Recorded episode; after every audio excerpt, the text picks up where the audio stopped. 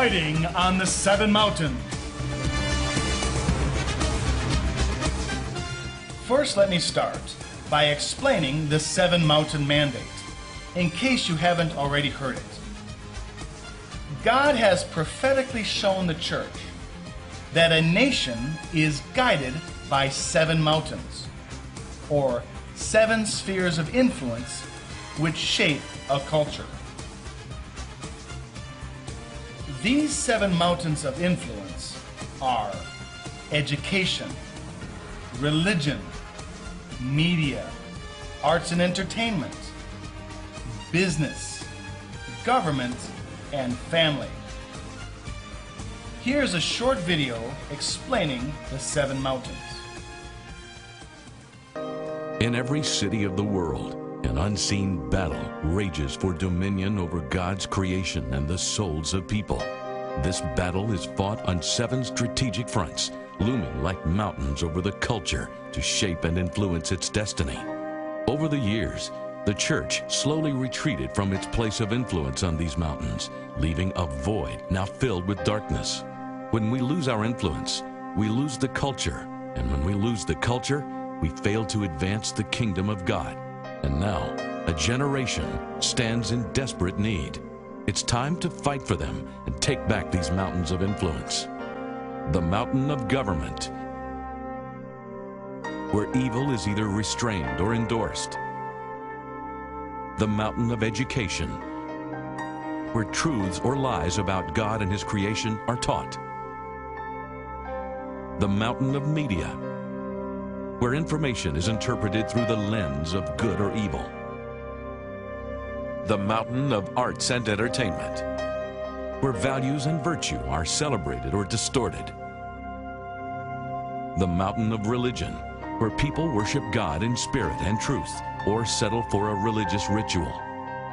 The mountain of family, where either the blessing or a curse is passed on to successive generations and the one mountain they all depend on, the mountain that fuels and funds all the other mountains. The mountain of business, where people build for the glory of God or the glory of man, where resources are consecrated for the kingdom of God or captured for the powers of darkness. Those who lead this mountain control what influences our culture. The last 50 years, we've seen the most rapid moral decline in history the culture we inherited from our forefathers is disintegrating before our eyes. What kind of world are we leaving for our children and grandchildren? As long as the business mountain is held by enemies of the gospel, funding for the other mountains will always be constrained, and any efforts to advance the kingdom of God will be hindered. Imagine God's people reclaiming their cities and government, in the arts and entertainment, in the media, in education, in the family, in religious influence, but only limited by their imagination and not by a lack of finances. It's possible, but first, we must take back the mountain of business. It is time to reclaim the seven mountains and bring the life of God back into our culture.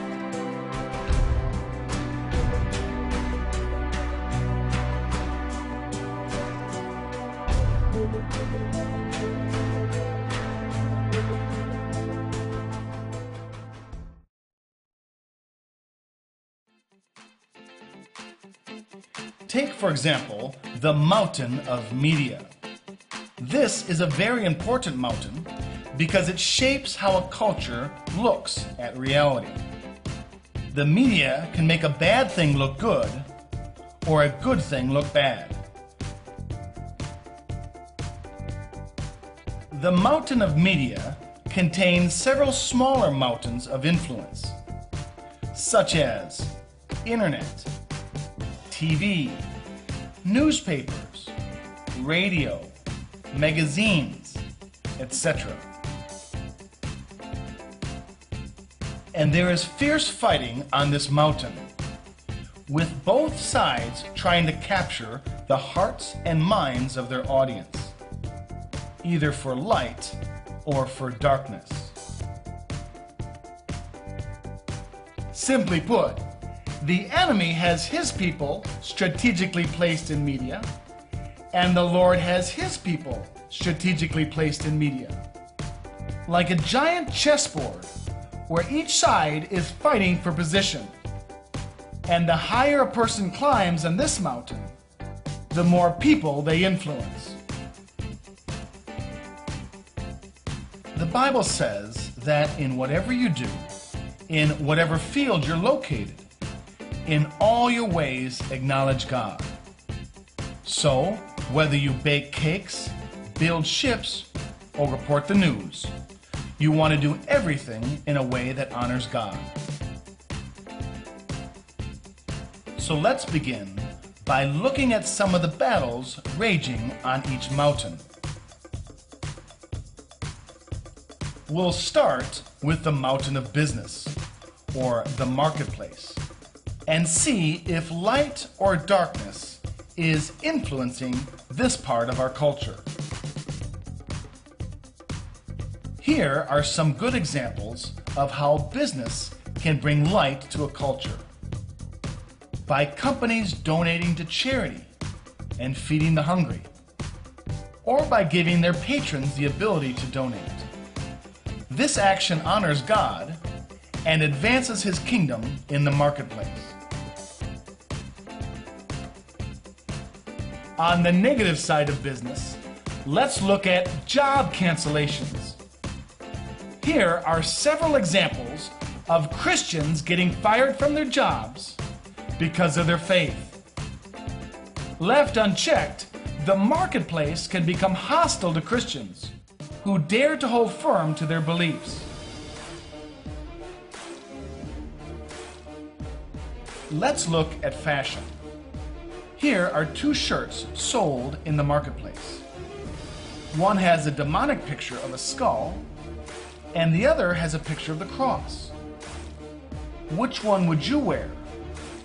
Do you want to advertise for heaven or advertise for hell? And again, here are two bags sold in the marketplace. As you can see, their symbols have very different meanings.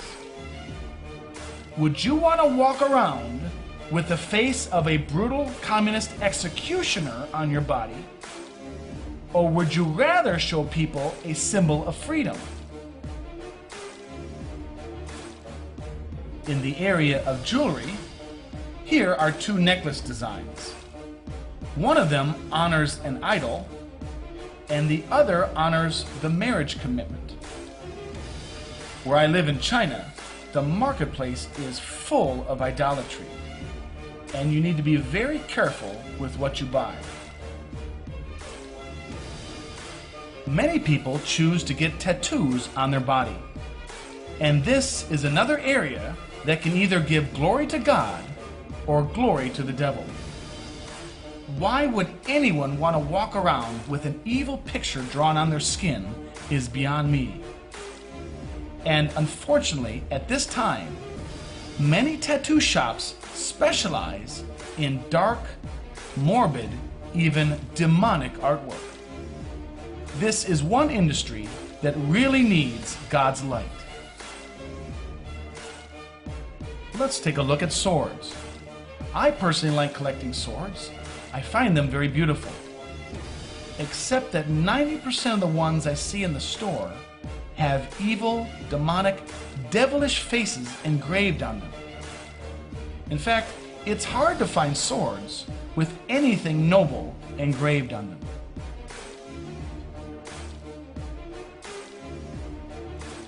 Now, let's switch over to the mountain of religion and see what battles are raging there. Here's a story of a best selling author and pastor named Rob Bell, who preaches that there is no hell and that God has ordained gay marriage. Clearly, the church needs to take a stand and not let pop culture rewrite the Bible. One area that the church is having good success in is prison ministries, sharing the gospel with the incarcerated. Many of the people with the highest calling of God are currently locked up in prisons. the enemy targeted them when they were young to prevent them from ever maturing. But once set free, they have the ability to do great damage to Satan's kingdom.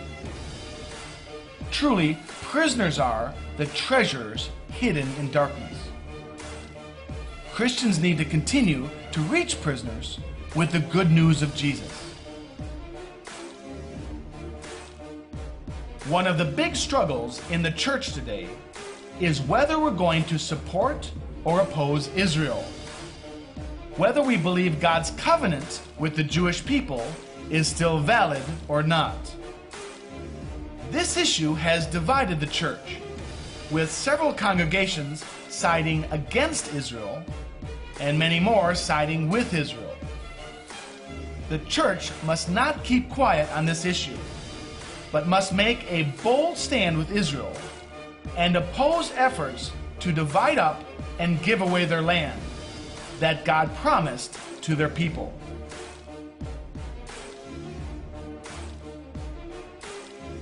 By far, the biggest struggle in the church is the natural versus the supernatural.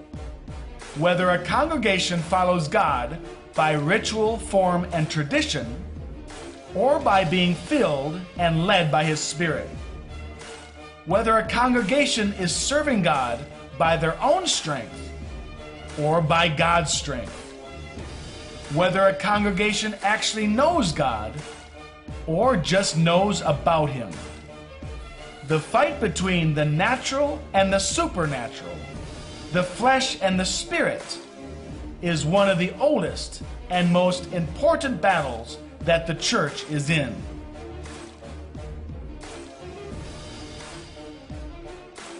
Now let's look at some of the battles waging on the mountain of arts and entertainment. Why is this an important mountain? Because the Bible says, Woe to those who call evil good and good evil. And often in our current culture, we see things in movies, books, media, or games that seem to promote darkness, even glorify it. And conversely, the things of God are often belittled and ridiculed in our culture. For example, here's a very popular movie series watched by countless millions of children. In the Harry Potter series, witchcraft and sorcery are glorified and shown to be cool. It's one of the worst lies of the entertainment industry. Telling children that not all witchcraft is bad, some witchcraft is good. That's like telling kids not all demons are bad, some demons are good. Thankfully, many great Christian movies have started coming out, giving moviegoers a choice of family friendly videos. With tens of millions of people watching movies each week, it's important that the church not abandon this mountain. Here is an interesting question that has a surprising answer. Do you think that there's too much sex shown in Hollywood movies? You may think the answer is obvious, but it's not. To find out, answer this question How many movies can you name where sex is shown between married couples? Wow, not very many. It's hard to name even a few. Now, isn't that strange? with thousands of R rated, sexually graphic movies being released, hardly any of them show sex within a marriage commitment. Why not? So you see, there's not too much sex shown in the movies. There's too much adultery and fornication shown in the movies. Sex within a marriage is based on commitment, loyalty, faithfulness. It's treated as sacred. But adultery and fornication are not sacred. There's no real commitment or loyalty. It's based on lust, the passion of the moment. Take what you need, and when you're done, you throw it away. It's disposable. And this is how Hollywood portrays sex. They treat it in the same way that a dog treats it. Put two dogs together, and five minutes later, they're going at it. With dogs, there's nothing sacred about it. I always liked the movie series called Star Trek. In this series, Captain Kirk is the hero. He's brave, he's strong, smart, fast, and a great leader. All the qualities of a hero. Except sexually, all his relationships are disposable. No loyalty, no marriage, no commitment at all. In the movie Into Darkness, he jumps into bed with two alien girls, and when finished, he just leaves them. Just like a dog. What a horrible role model. Women are to be used, and when finished, we simply discard them. Now, let's look at the industry of music. Music is a very interesting battleground. This is an industry full of both light and darkness, with many groups promoting outright sin and other groups singing the praises of God. Music really captures the heart of the listeners and can have a profound effect for both good or bad. The church really needs to pray for this industry so that music can be a blessing to the culture and uplifting, not a curse.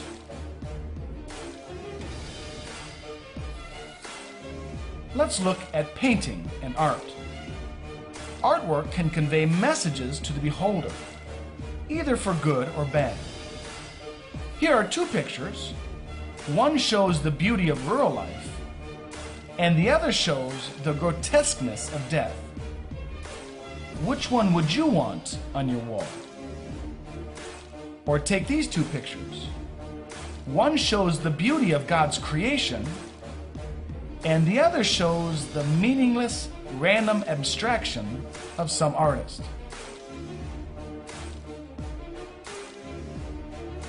Now let's look at video games.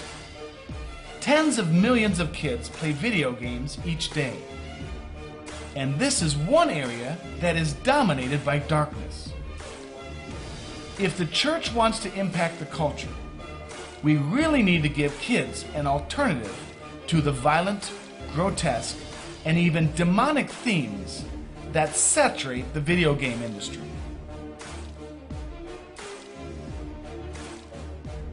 Now let's look at toys. I recently went through a toy department in my neighborhood and found something very disturbing. Almost every toy figurine was a grotesque looking demonic creature with fangs, horns, bat's wings, and bestial strength. Of course, they weren't called demons, they were called aliens. But it was clearly just a clever way of introducing demonic beings to little children. Christians must not neglect this arena of our culture, and we must always strive to protect the innocence of our children.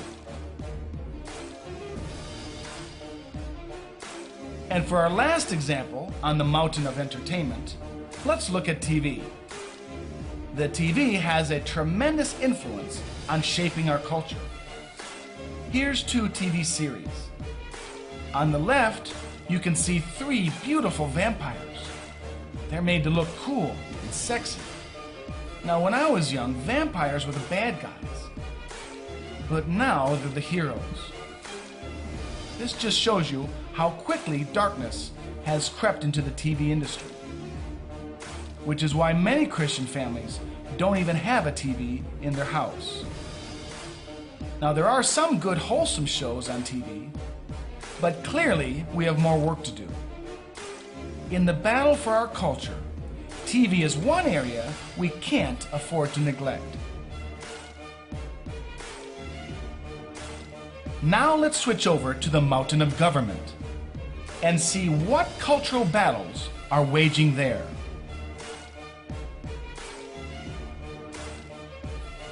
In the arena of courts and law, here is an example of a court trying to make it illegal to teach anything but evolution in the schools, making evolution the only theory that needs legal protection. Why should the courts tell schools what they can't teach? Now you see why it's so critical that we elect wise and prudent people in the courts. In another court ruling, the Supreme Court legalized abortion in America in 1973. Since then, we've had almost 60 million abortions in America. That's almost twice the population of Canada. This is one battle that the church has lost, and it has cost us so much. We can't afford to lose these battles. We need to stand up and fight for justice and raise up godly judges in America. On a positive note, here is an example of how government can have a good influence. Military chaplains are allowed on bases to pray for and share God's word with our soldiers. It's always good, before our soldiers are sent into dangerous situations, to have God's blessing, wisdom, and protection.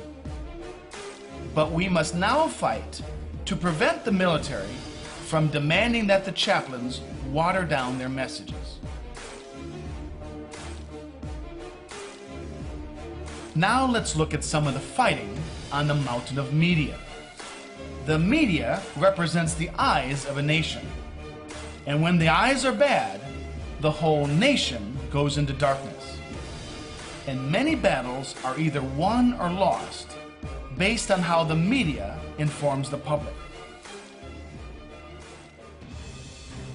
One of the areas on the mountain of media that the church has had some success in is Christian radio and TV. With uplifting music, scripture readings, straight talk, and family friendly programming, millions of households are already being reached with the light of God. In one area that I visited, anyone flipping through the radio stations couldn't help but hear anointed praise and music. But unfortunately, the mainstream media is often hostile to Christian values. In many studies of the media, it has been shown that the people working for the media are approximately five times more likely to be atheist or agnostic than the general public, and approximately six times less likely to attend any type of church than the general public. And this causes all types of anti Christian biasness in the media. This affects what issues are covered and what issues are ignored, how things are labeled, who's given credibility, and whether things are shown in a good or bad light. For example, I remember each time I'd see a news report concerning some church the report would never show any real preaching about Jesus, but it would always show the church asking for money, trying to make churches appear like some greedy corporation. This is a good example of how Christianity is shown in the mainstream media. Here are several beautiful people shown on magazine covers. But one cover is showing an angry looking person with the title Madman. Now try to guess which picture is the Christian and which ones are gay. This is how the mainstream media shows some things in a good light and other things in a bad light. Though the internet has many good things to offer, internet pornography is by far the worst. Pornography is a major stronghold of Satan, which has entrapped hundreds of millions of people worldwide. It has ruined marriages, broken families, even addicted young kids. Christians need to be diligent in pushing back the darkness of internet pornography, or we'll lose this generation. Now let's move over to the mountain of education and see what battles are waging there. This is a very important mountain because it has tremendous influence on our future generations. Over the last half century, we've seen a concerted effort to remove Judeo Christian values out of our schools. Removing the Bible, removing prayer, removing any mention of God, even removing the Ten Commandments. And the reason people try to remove Christianity out of education is so that it can be replaced with an alternative worldview, one which is hostile to Christian values. This hostility, that is present in several universities, has caused many students who are not well grounded to lose their faith in Christ. For this reason, many parents have chosen private schools or homeschooling for their children. And the fight for school choice, giving parents the option of where to send their kids, is an important step in reforming our schools. As Christians, we need to keep praying for our schools and getting involved in all aspects of education so that our schools and universities can be places of enlightenment, morals, discipline, and a good education, not ignorance or secular indoctrination. So, in conclusion, we've seen several different battles on the various mountains of our culture. And I hope this has shown you that the struggle for our nation is fierce, and Christians always need to be diligent in fighting for our country. Otherwise, we'll lose the seven mountains and watch our nation fall into darkness. One of the reasons we've lost territory on several mountains is because of the isolationist mentality, which tells the church to stay out of other aspects of society. But Jesus said, You are the light of the world. If Christians aren't bringing light into the other mountains, then we're failing our commission. Now let's look at some examples of success, where people working outside of any church have successfully influenced their area of the culture. The Passion of the Christ film was a major hit, becoming the number one R rated movie in U.S. history and the highest grossing non English film of all time. Why? Because one man who wasn't working for any ministry was in the right place at the right time. And in making the film, he reached more people than a thousand churches could reach. Here's another example. Football player Tim Tebow simply writes a Bible verse under his eyes. And after the game, Google reports 94 million hits of people who looked up that verse. Truly, sports heroes can have a tremendous influence on our culture. As our final example, here is the story of Olmos Prison, one of Argentina's worst, and how just one man can make a big difference.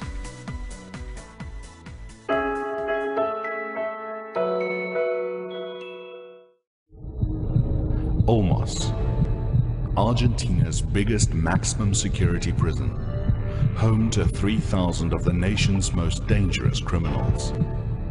Locals recall a time when this was a fortress of fear, the epitome of evil itself. Terror and misery reigned here supremely, until the day that grace and mercy showed up. In the mid-80s, one man's obedience to God triggered a turning point in the history of Olmos, giving rise to a groundswell of transformation that years later would challenge the entire penal system of Argentina.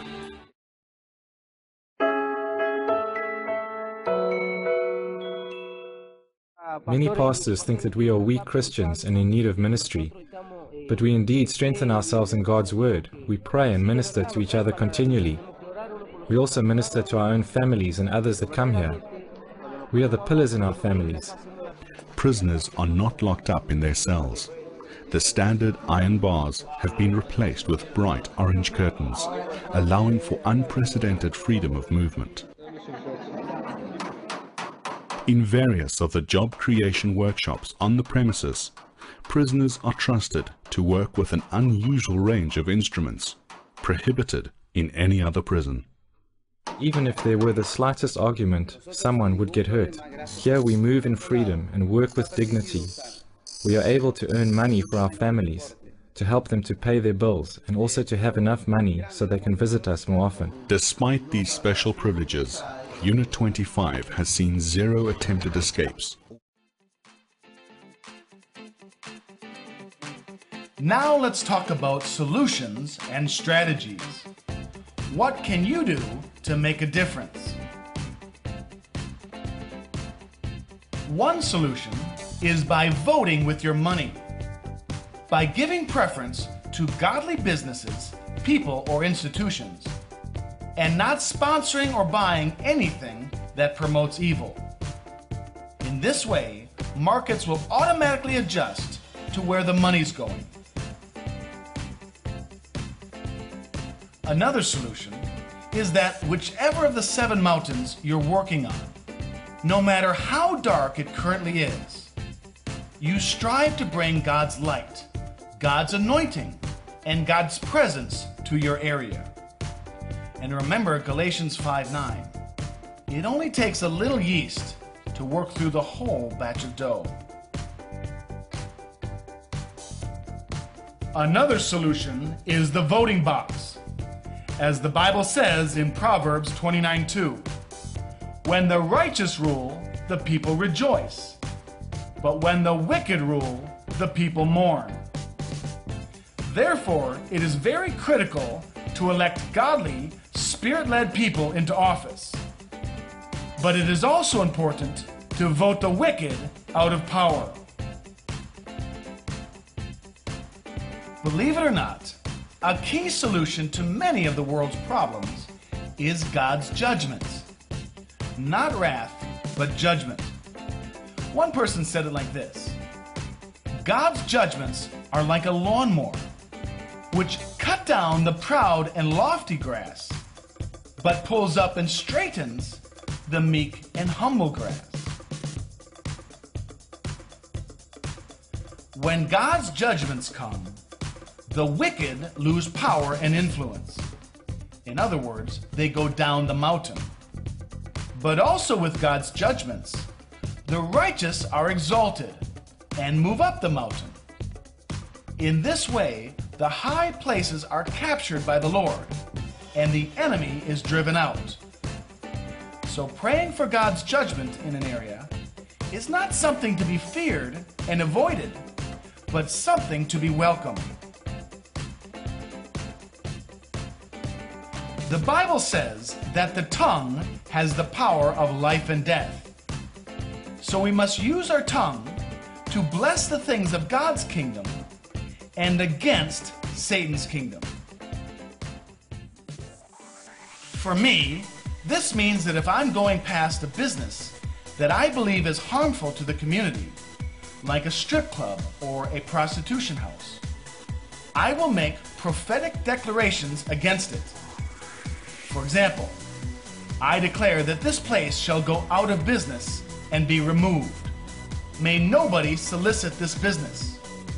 I declare that the employees will get saved and change careers in Jesus' name. But if I'm passing a place that I believe is a godly institution, benefiting the community, I will pronounce a blessing over it. May the Lord bless and protect this institution. May it be fruitful and successful. May the will of the Lord be accomplished here in Jesus' name. So, once again, here are the five strategies we've covered for influencing the seven mountains. Number one, voting with your money. Number two, voting at the ballot box. Number three, bringing God's presence into your area.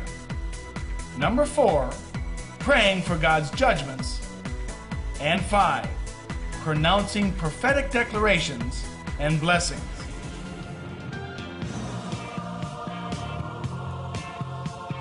In this way, we can reclaim the seven mountains and bring our nation back to God.